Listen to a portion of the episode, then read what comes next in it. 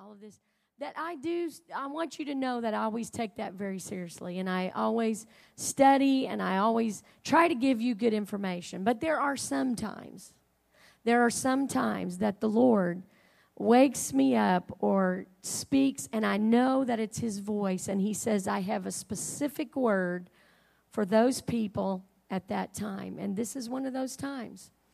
Um, unfortunately for me, it came at 4 o'clock in the morning at a BQE we had had a quiz the night before that got all the way through question 15, and we discovered that the quiz had already been read and they had to start the whole thing over. So I got home, or not home, but to a bed about 1 o'clock in the morning, and about 444, the Lord woke me up. And He gave me a passage of Scripture, and I knew beyond a shadow of a doubt that it was for this morning and it was for you. And the Lord knew who would be here. And it doesn't always happen that way, but when He imp- impresses me with a specific word, I want you to understand that God knows where you are. He knows where you are. He knows what path you are on and what you are dealing with. Um, we said it last week. Anybody that knows how many hairs are on your head, uh, you don't even know that. If he knows that, he's into details about you and he cares about you. And I want to direct your attention to a passage of scripture that is very familiar to all of you, I'm sure.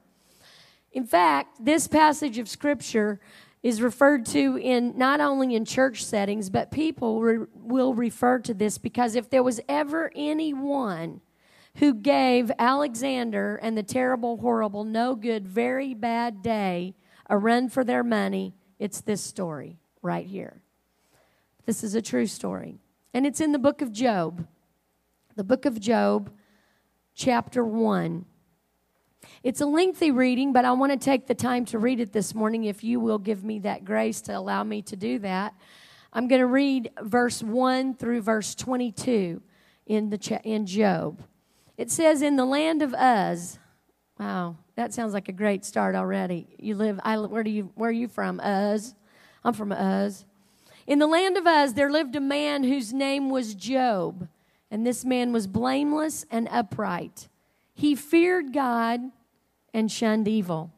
He had seven sons and three daughters, and he owned 7,000 sheep, 3,000 camels, 500 yoke of oxen, and 500 donkeys and he had a large number of servants. He was the greatest man among all the people of the East. His sons used to hold feasts in their homes on their birthdays, and they would invite their three sisters to eat and drink with them. I am reading from the New International Version, just so you know. When a period of feasting had run its course, Job would make arrangements for them to be purified. Early in the morning, he would sacrifice a burnt offering for each of them, thinking Perhaps my children have sinned and cursed God in their hearts. This was Job's regular custom.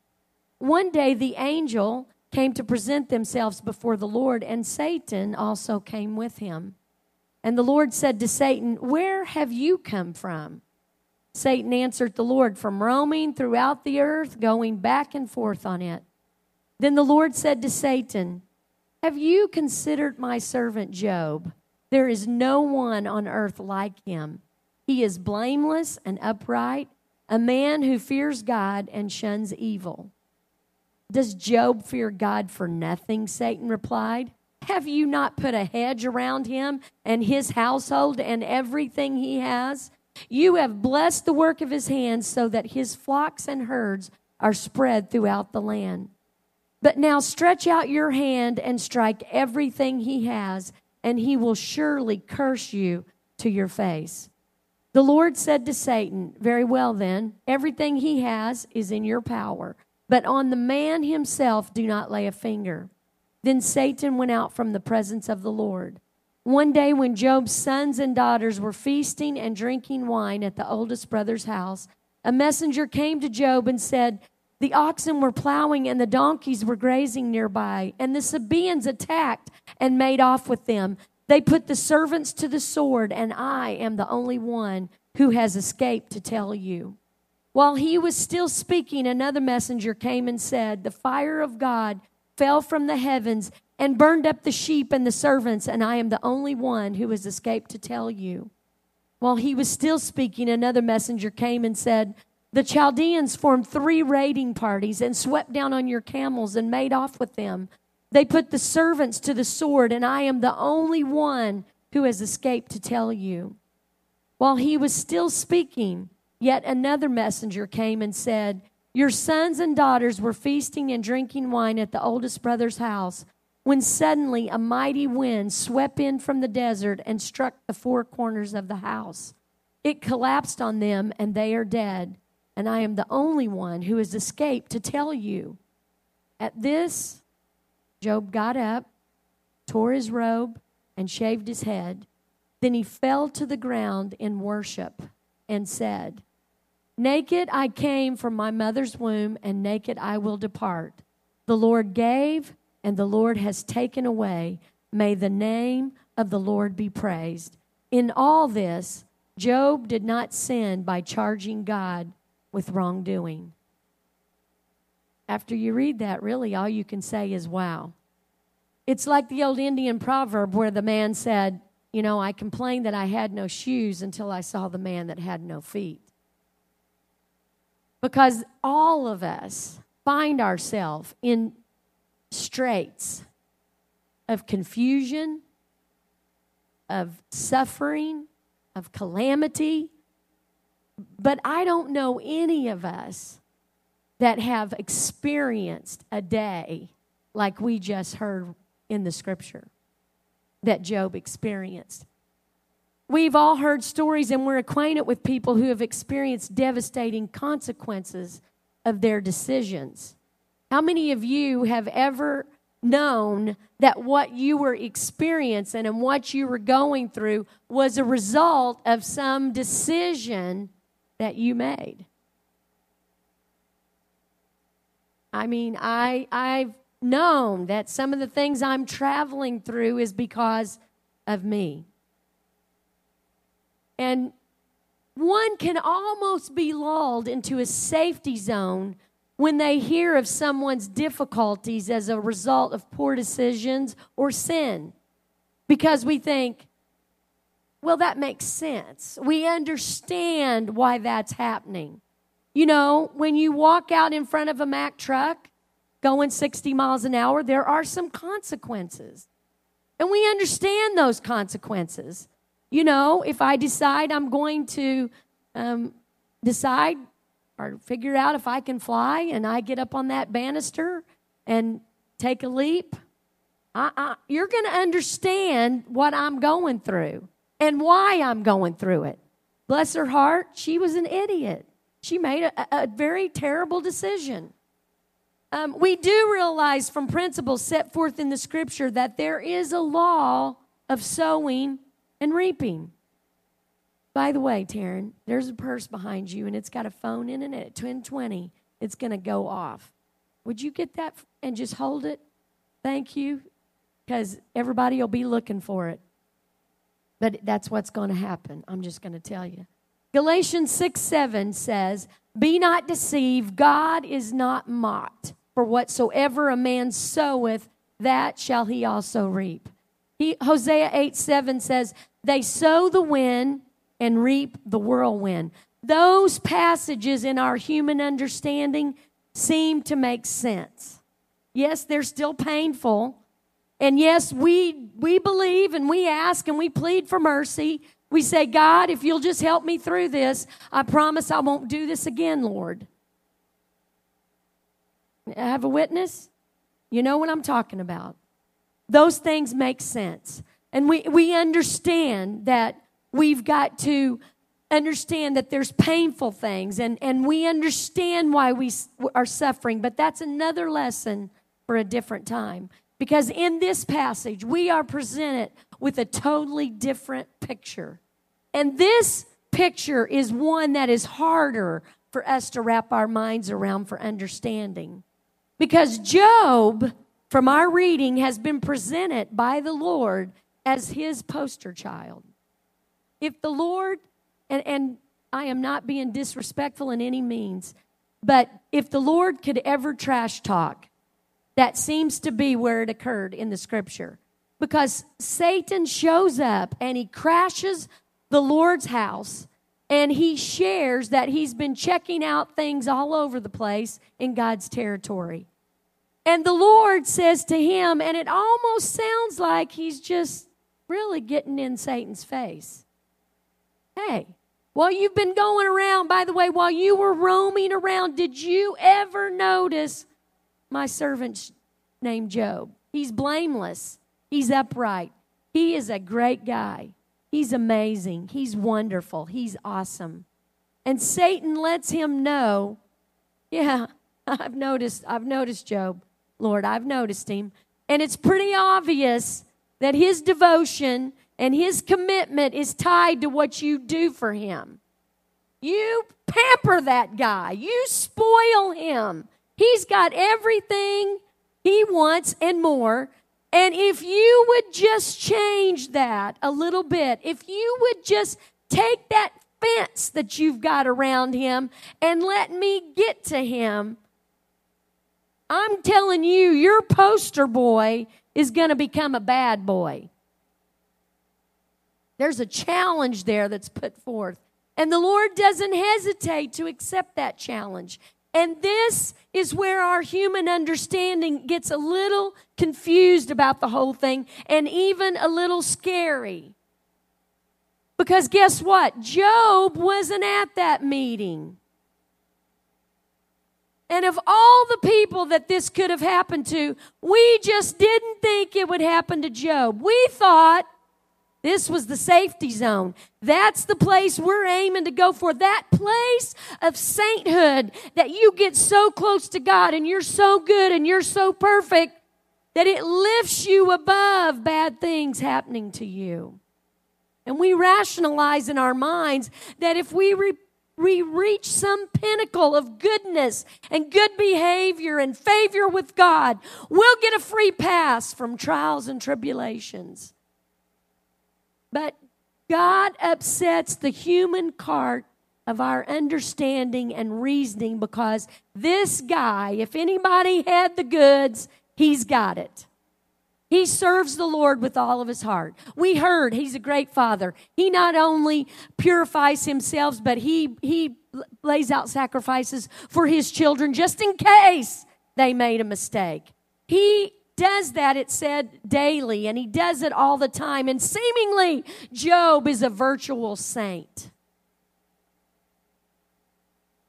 And we, we've had those situations where I remember when Steve and Barb Willoughby who left the comforts of home and went and started work in Singapore and ha- was having awesome revival.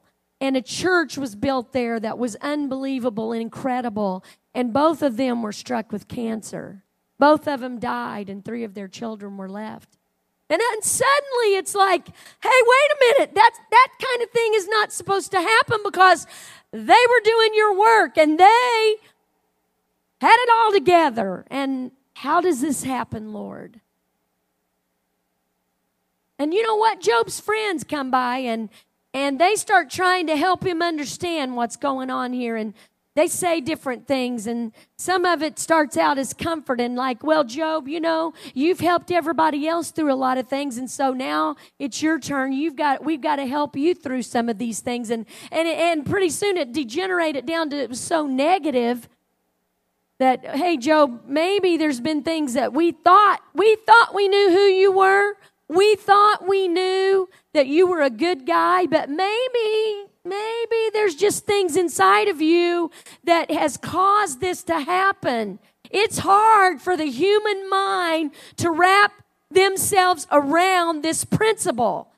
You have to be careful who you listen to. I want you, I'm going to say this. It has nothing to do with this lesson, but I'm going to tell you this. Carnal understanding and logic will never understand the ways of the Spirit. And if you put yourself in a position to be listening to people who are going to try to understand your situation and put it in blocks that we all can get our mind wrapped around, you better be careful because it cannot be explained that way or understood that way. The ways of the Lord are above our understanding. That's why He's God and we're not. This guy that we thought was untouchable is experiencing the worst nightmare that we could ever imagine. But what interests me is Job's response. You heard in our reading everything that he went through. And when finally it was the last straw that was going to break the camel's back, Job shaves his head, rips his clothes, and he kneels and he worships when I am bewildered, when I am confused, when I am hurting, when I am questioning, is not the time to pull back from Him and to say, God, I don't understand. Why are you doing this to me? Why are you allowing this to happen? That is when I need Him the most. Relationships are forged when we share our pain, when we make ourselves vulnerable, when we open ourselves to the possibility of being hurt.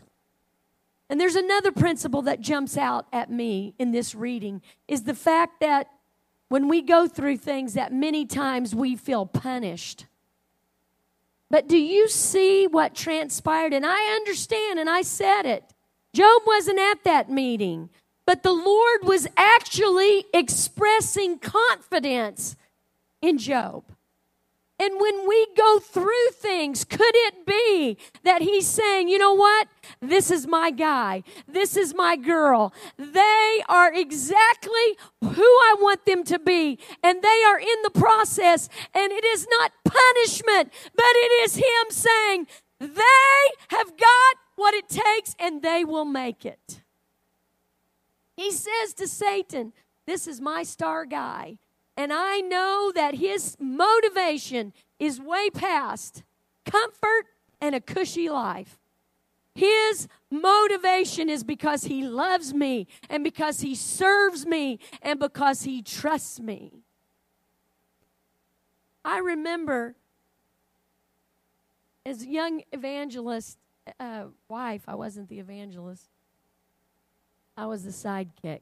But we had this little Colt, and it had a lot of miles on it. It had about 200,000 miles on it. We were driving to revivals.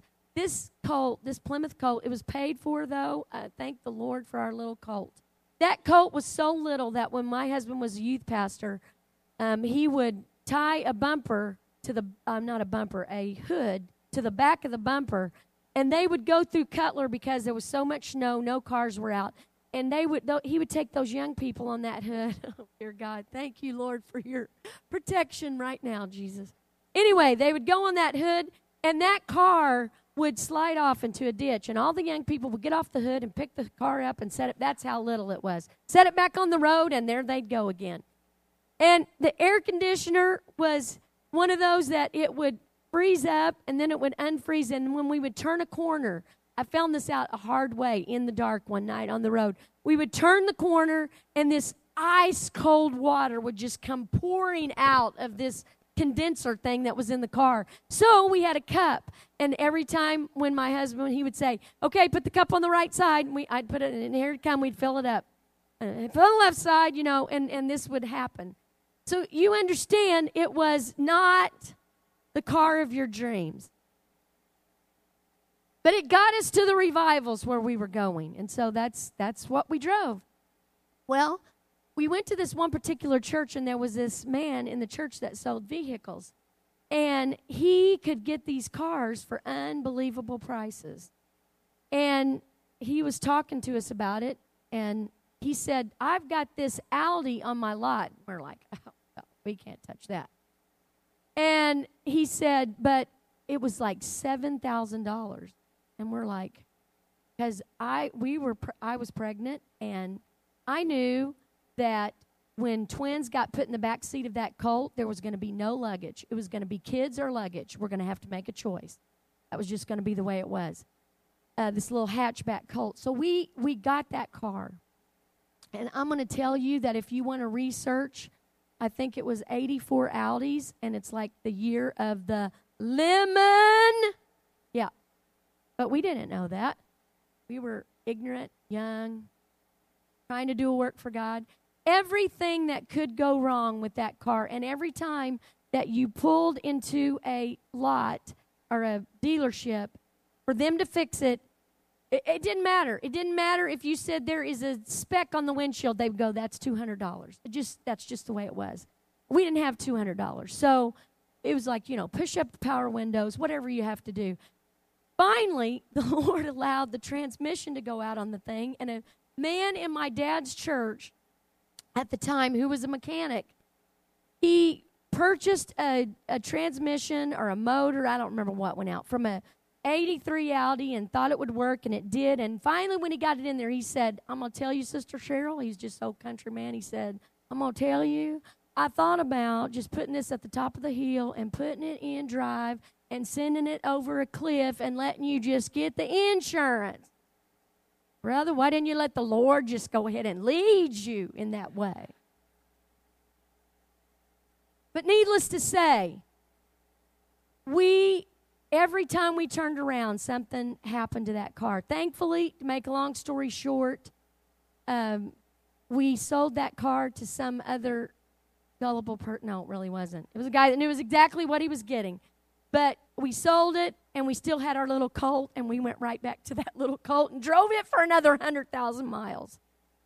But I remember being in that situation at the time, strapped, no money, and this car and it just seemed like i mean we were i was so stressed with that car that when i went to get my sugar checked it, it ended up being it was that pregnancy test you take for sugar my sugar didn't it was at 400 and they were just like you know they were ready to put me in the hospital and i'm just like you know if you'll just give me an opportunity i can get this down i am the problem i know i'm the problem but that's where I was. And I remember weeping and crying. And I remember talking to my dad. And I was like, Dad, I just, I don't understand. We're, we've left what was secure and we're out here evangelizing. It was, you know, one of those, oh, poor me, poor me. But we, I felt like God had deserted us. And I was like, why would this be allowed to happen? And, and he goes through the list and he said, Well, are you paying your tithes? Number one. Yes, Dad. It's not much, but we're paying them, Lord, I promise.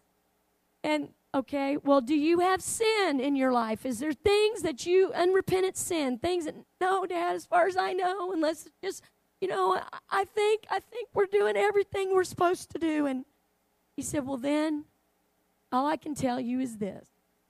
You got to trust the Lord because He knows where you are and He's going to bring you through this. And when you come through this, you will be better than when you went into it. And you know what? He was right. I, I remember, Heather, I thought about you as I was studying for this lesson. That long wait for that job. You know what? Sometimes you don't understand that. It's like, Lord, what are you doing? What are you trying to do? Lord, do you even exist anymore? Do you remember me? You know what my name is. Hello, here I am. But I'm here to tell you today that the Lord has confidence in you. You are His child. He will bring you through. He knows what you can handle, and He will not allow more on you than you're able to bear. We see this exemplified in the book of Acts. And you're going to hear a lot about Acts, but I'm sorry, I'm eating and living and breathing Acts right now. That's what quizzing is in, and and, and I, I, I've fallen in love again and again with Acts this year. We see it in the book of Acts because there's a dispute that arises because of alleged neglect of the Grecian widows by the disciples. And they're in a big fight, and they say, You know what? You're not taking care of our widows. And the disciples are frustrated because they're being forced to neglect their prayer and their study of the word. And both are important. The widows the prayer and the study of the word, they're very important. But for the disciples, prayer and the study of word of the word trump the list for them. And their solution was to appoint seven men, the Bible says, of honest report, full of the Holy Ghost and full of wisdom, who they could appoint over this business. Now, there was a guy that was part of those seven, and his name was Stephen. And in Acts chapter 6, verse 8 and 9, I want to read a description of Stephen and what he did. In chapter 6, verse 8, it says, And Stephen, full of faith and power, did great wonders and miracles among the people. Then there arose certain of the synagogue, which is called the synagogue of the Libertines, and the Cyrenians and Alexandrians, and of them of Cilicia and of Asia, disputing with Stephen. And they were not able to resist the wisdom and the spirit by which he spake or spoke. I want to tell you this Stephen is another one of God's poster childs. In fact, it says that they got so angry with him, they brought him before the council, and Stephen starts testifying and preaching to them. And it said that his face was shining like an angel. But I'm going to tell you this by the time he got finished with that message, they were so mad at him that the scripture says that they came on him and they gnashed on him with their teeth. I don't think anyone except my sister has ever been that mad at me before. That she gnashed on me with her teeth and fingernails and anything else. But that's how mad they were at Stephen. And this is another seeming example of injustice because Stephen seems to be a shining example of a man because the end result of that message and this holy, godly man is that they brought false accusations against him. And before it was over, they took him outside of the city and they stoned him to death. Here's somebody who seems to be doing everything right but he gets a bad report. I believe the early church had received a revelation that we in the 21st century struggle with at times. Because look at his response in, 50, in verse chapter 7 verse 59 and they stoned stephen calling upon god and saying lord jesus receive my spirit and he kneeled down and cried with a loud voice lord Lay not this sin to their charge. And when he had said this, he fell asleep. The chapter ends right there. But it seems like to me that there should be another verse after that last one that says, And God came down from heaven, and he slew all of those evil, self righteous, wicked men, and he raised Stephen to life, and the church lived happily ever after because it doesn't seem fair and it doesn't seem right that a man full of wisdom and honest report and goodness and a desire to spread the word of God should fall and be stoned to death. But that's the way it ended. And I want to draw your attention to the way that the mindset of the disciples had changed. When Jesus had spoken of the suffering and death that was coming to him before he was ever taken to heaven, if you read in Matthew 16 21 through 23, we see Peter's response to this. Jesus had told them, I'm going to have to suffer. I'm going to read it 16 21. From that time forth began Jesus to show unto his disciples how that he must go into Jerusalem and suffer many things of the elders and chief priests and scribes. These were the same guys who in chapter 7 stoned Stephen. And be killed and be raised again the third day. Then Peter took him. Peter must have felt very strongly about this because he began to rebuke the Lord, the scripture says, and he said, Be it far from thee, Lord. This shall not be unto thee. And Jesus turned and said to Peter, You get behind me, Satan. You are an offense to me, for you savorest not the things that be of God, but those that be of men. Jesus was pushing back against the idea that favor with God is synonymous with no pain and no suffering. But we can see a shift in the thought pattern of the disciples because the very guy who said, Oh, no, Lord, Don't talk about those kind of things. That shouldn't be. There shouldn't be this suffering and this pain. That same man, Peter, who rebuked the Lord and shrank from the aspect of suffering, we pick up his story in Acts chapter 5. Acts chapter 5, verse 12. And by the hands of the apostles were many signs and wonders wrought among the people, and they were all with one accord in Solomon's porch. And believers were the more added to the Lord, multitudes both of men and of women, insomuch that they brought forth the sick into the streets and laid them on beds and couches, that at the least the shadow of Peter passing by might overshadow some of them. There came also a multitude out of the cities round about unto Jerusalem, bringing sick folks and them which were vexed with unclean spirits, and they were healed, every one. Then the high priest rose up, and all they that were with him, which is the sect of the Sadducees, and they were filled with indignation, and laid their hands on the apostles, and put them in the common prison. But the angel of the Lord by night, we like this part, opened the prison doors and brought them forth and said, Go, stand and speak in the temple to the people all the words of this life. Then came one and told them, saying, Behold, the men whom ye put in prison, they're standing in the temple and teaching the people.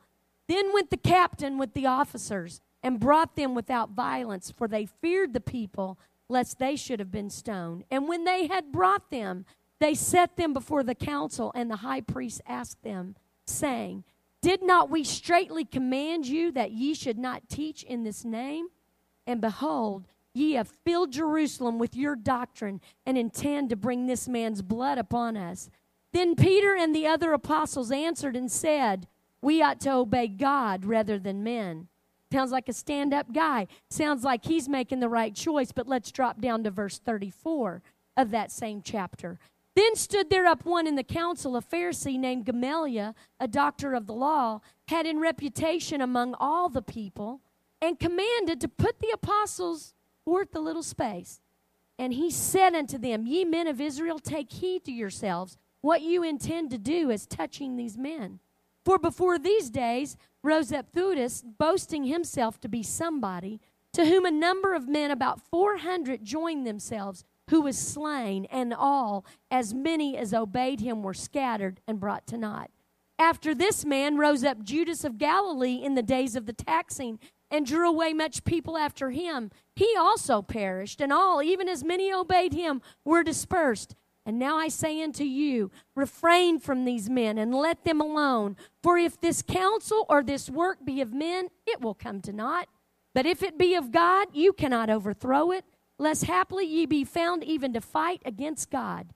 And to him they agreed. And when they had called the apostles and beaten them, they commanded that they should not speak in the name of Jesus and let them go. So here we go. The same guy who said, Oh Lord, not that way of suffering, he has made the right choice. He has done exactly what God has told him to do. And he gets called in, he gets put in prison, and then they beat him. But look at the next verse. Verse 41, you see that they have finally grasped what Jesus was trying to teach them. And they departed from the presence of the council, rejoicing.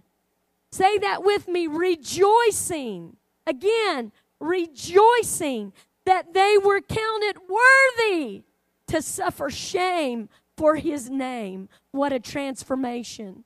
My trials and my tribulations remind me I am not I don't belong here. I am a pilgrim that's passing through. My treasures are laid up somewhere beyond the blue. After a while, it will all be over. Weeping may endure for the night, but joy is going to come in the morning. And until I get there, he says, I have confidence in you. You can make it. You've got what it takes. I mentioned to you that I was at Bible quizzing extravaganza this weekend. And that morning, the Lord had woken me up and given me this. And I knew what I was going to share with you. And they always have a devotion and a rally. And at this particular devotion, the Lord allowed me to hear a story that I'm going to share with you. Josh Carson, our National Youth Secretary, shared this, and I felt a confirmation in my spirit. And I began to research the story that he briefly shared with us. And maybe some of you are aware of this. I had never heard this before, but there was a great experiment in the desert in Oracle, Arizona. And it was called the Biodome. And this biodome, they created a living environment for human, plant, and animal life. And it was a huge glass dome. If you go online, you can see it. It still exists. It now is owned by the University of Arizona, and they use it for research. And but at that time, it was a human experiment. And they had this huge glass dome that was constructed to house an artificial, controlled environment with purified air and water and healthy soil and filtered light. And their intent was to provide perfect growing conditions for trees, fruits, and vegetables and humans. They were creating a virtual Garden of Eden. And they consumed the same low calorie, nutrient dense diet which Roy Walford had studied in his research on expanding lifespan through diet. And medical markers indicated that the health of the crew during those two years was excellent. Now, I will say this I read some of my research that part of the problem is they all squabbled, though. Even with just the few amount that was in there, they had a hard time getting along, and that made a big mess of things. But they showed the same improvement in health, such as lowering of blood cholesterol, blood pressure, enhancement of immune system. They lost an average of 16% of their pre entry body weight before stabilizing and regaining some weight during their second year. And subsequent studies showed that their metabolism became more efficient at extracting nutrients from their food because of their low calorie, high nutrient diet. And they lived in this biodome for many months at a time, and everything seemed to do well, with one exception. When the trees grew to a certain height, their wood started to get it. they looked beautiful and they looked excellent and they looked like exactly what you want a tree to look like but the wood became soft and began to start to peel and eventually the trees would start to topple over they actually had to get um, straps to hold them and tie them to keep them to stand upright or they would fall over and it baffled the scientists because this was perfect conditions. This was everything just as it should be. But they forgot to include the natural element of wind. Because trees need wind to blow against them to cause their root systems to grow deeper, which supports the tree and makes it to grow taller. The University of Columbia has conducted many experience, experiments in the biodome. And the agricultural area stands about 60 feet high at its highest point, allowing those trees to grow to maturity. But what they found is that trees need to be shaken and trees need to be bent to grow straight and strong. And so now they have to understand that for those trees in that perfect environment to survive, they had to get massive, huge fans to blow strong, powerful winds to cause those trees to go back and forth so that those trees' roots would grow down and grow deep and would cause them to be healthy. And that they would have to have these for them to grow as they should. I want to ask you who among us wouldn't ask for the perfect growing environment? For ourselves with no disruptions from any outside influences. No pain, no suffering. And Lord, if you'll just line all this up like we need it to be, I can make it. We strive to avoid the times of contrast and tension and when life's challenges come against us. But when they do come, we feel we're being punished. We feel that maybe we're not doing enough. Maybe there's some flaw in us that God's pinpointing because He's angry with us. But I submit to you today that God understands that if we're going to become the people that He wants us to be, that can stand through every testing and every time of trial, then the wind has got to come and the trials have to come. Because that's when our roots are going to go deep. We can learn so much from nature's wisdom at work if we're open to this lesson. Yes, yes, there have been times when that wind has blown me until I thought, I'm going to snap. But the Lord says, Oh no, have you considered my servant?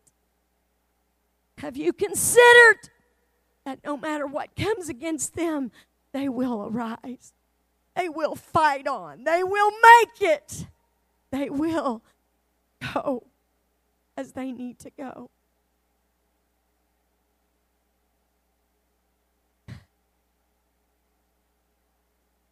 Name of I pray right now, Lord Jesus. You see your children, Lord, who are experiencing the night who are experiencing, Lord Jesus, times of testing, times of growing. But Lord, we submit ourselves to you and we understand that you will bring us through, that you will not leave us, that you know what we're made of, and you know, Lord Jesus, how much we can bear. And you will, with the temptation, you will make a way of escape. We rest in that. We stand on that. We trust you, Lord. Hallelujah, hallelujah. When the wind comes, if that tree, you've seen it, you've seen it when things stand rigid against it and fight against it and resist it, it does break, it does destroy it. But when we understand I know that if I'm going this way, He's going with me. When you push me this way, Lord, I know you're going with me and you're not so much concerned with what I go through, but you want me to know that you're going with me and you will bring me to the other side. If we learn to accept what He brings into our life is what we need and what He's going to use to grow me into the person that I'm supposed to be. It changes my perspective. I'm not being punished. I'm being challenged to go and grow with you, Lord, in a way that you've never, ever done before. Kurt, I thought about you because we go through those times and the Lord does give us those words that says, I'm refining you. I'm growing you. But it's not fun and it's not easy. It doesn't bring smiles. But I'm going to tell you what happens is a muscle of faith begins to grow in your life as it never, ever did before. You don't take a little sapling and twist it down to the ground because it won't survive. But you know what? That wind, it increases and it, and every time it grows a little more and those roots go down a little deeper until yes, there is a tree there that can withstand what is coming. You and I don't know what we have to face, but the God of heaven knows the end from the beginning. He knows what is coming. He knows what we need. And I'm going to trust Him. I may not understand, Lord, what you're doing, but I'm going to trust you. Those experiences are what develop our character and it deepens our spiritual root.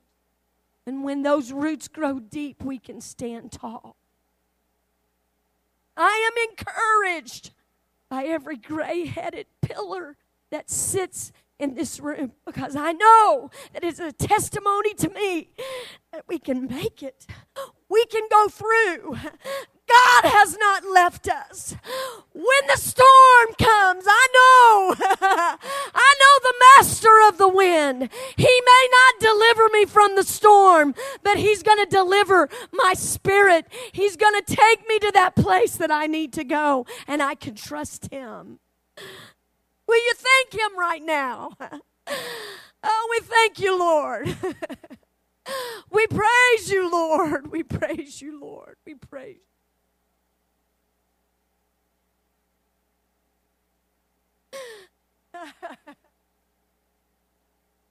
Oh, we wait on you.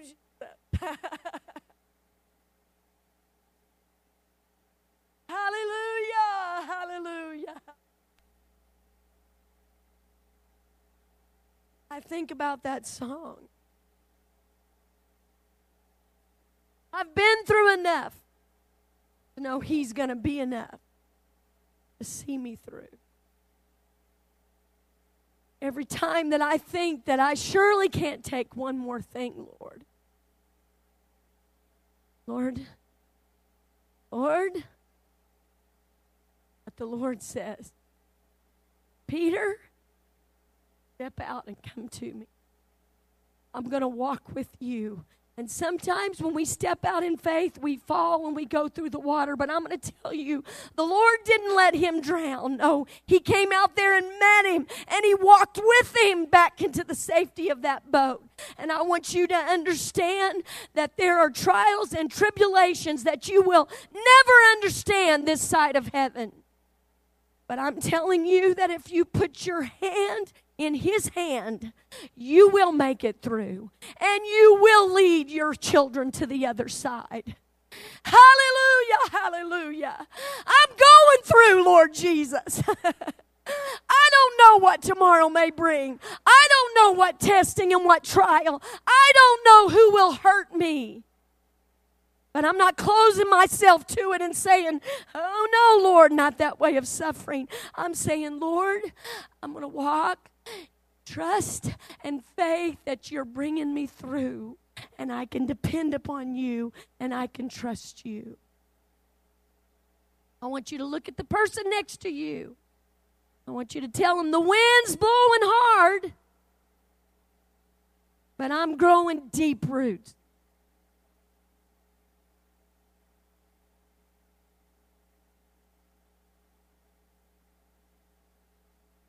I can take you to altars right now. This church. Maybe not here, other places in this church.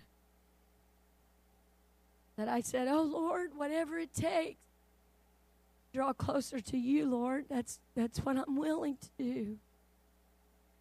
He took me at my word.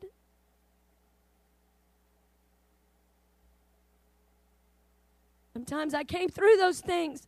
And I, I got to be honest with you right now that I was a real, little reluctant to walk back up. Sometimes it took months. Walk back up and say,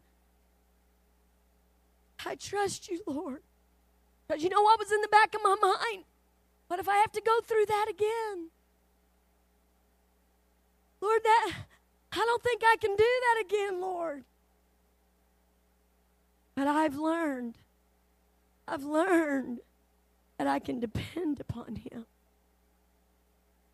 He is more concerned in growing me than pampering me.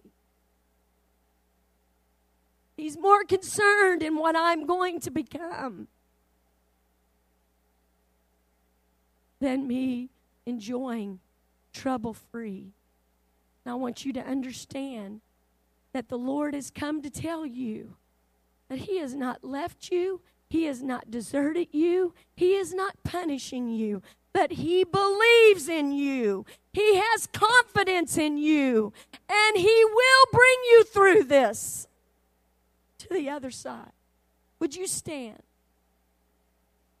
I want us right now to just lift our hands to Him. I don't know what your situation is. I don't know what it is that you're reluctant to put in His hands. But I want you right now, whether it's your children, whether it's your health, whether it's your finances, whether it's your reputation, whether it's your job, whatever it is, I want you to commit it to Him again today and tell Him in your own way, Lord, we trust you. we trust you, Lord. We believe you, Lord. We believe you, Lord. We believe you, Lord. We know, God, that we may not understand. We know, Lord, that we don't always can put it in logic. But oh God, there is one thing we know that our Redeemer lives and that He will never leave us, never forsake us. that He will go with us, your word says, to the end of the world. Hallelujah! Would you just worship Him?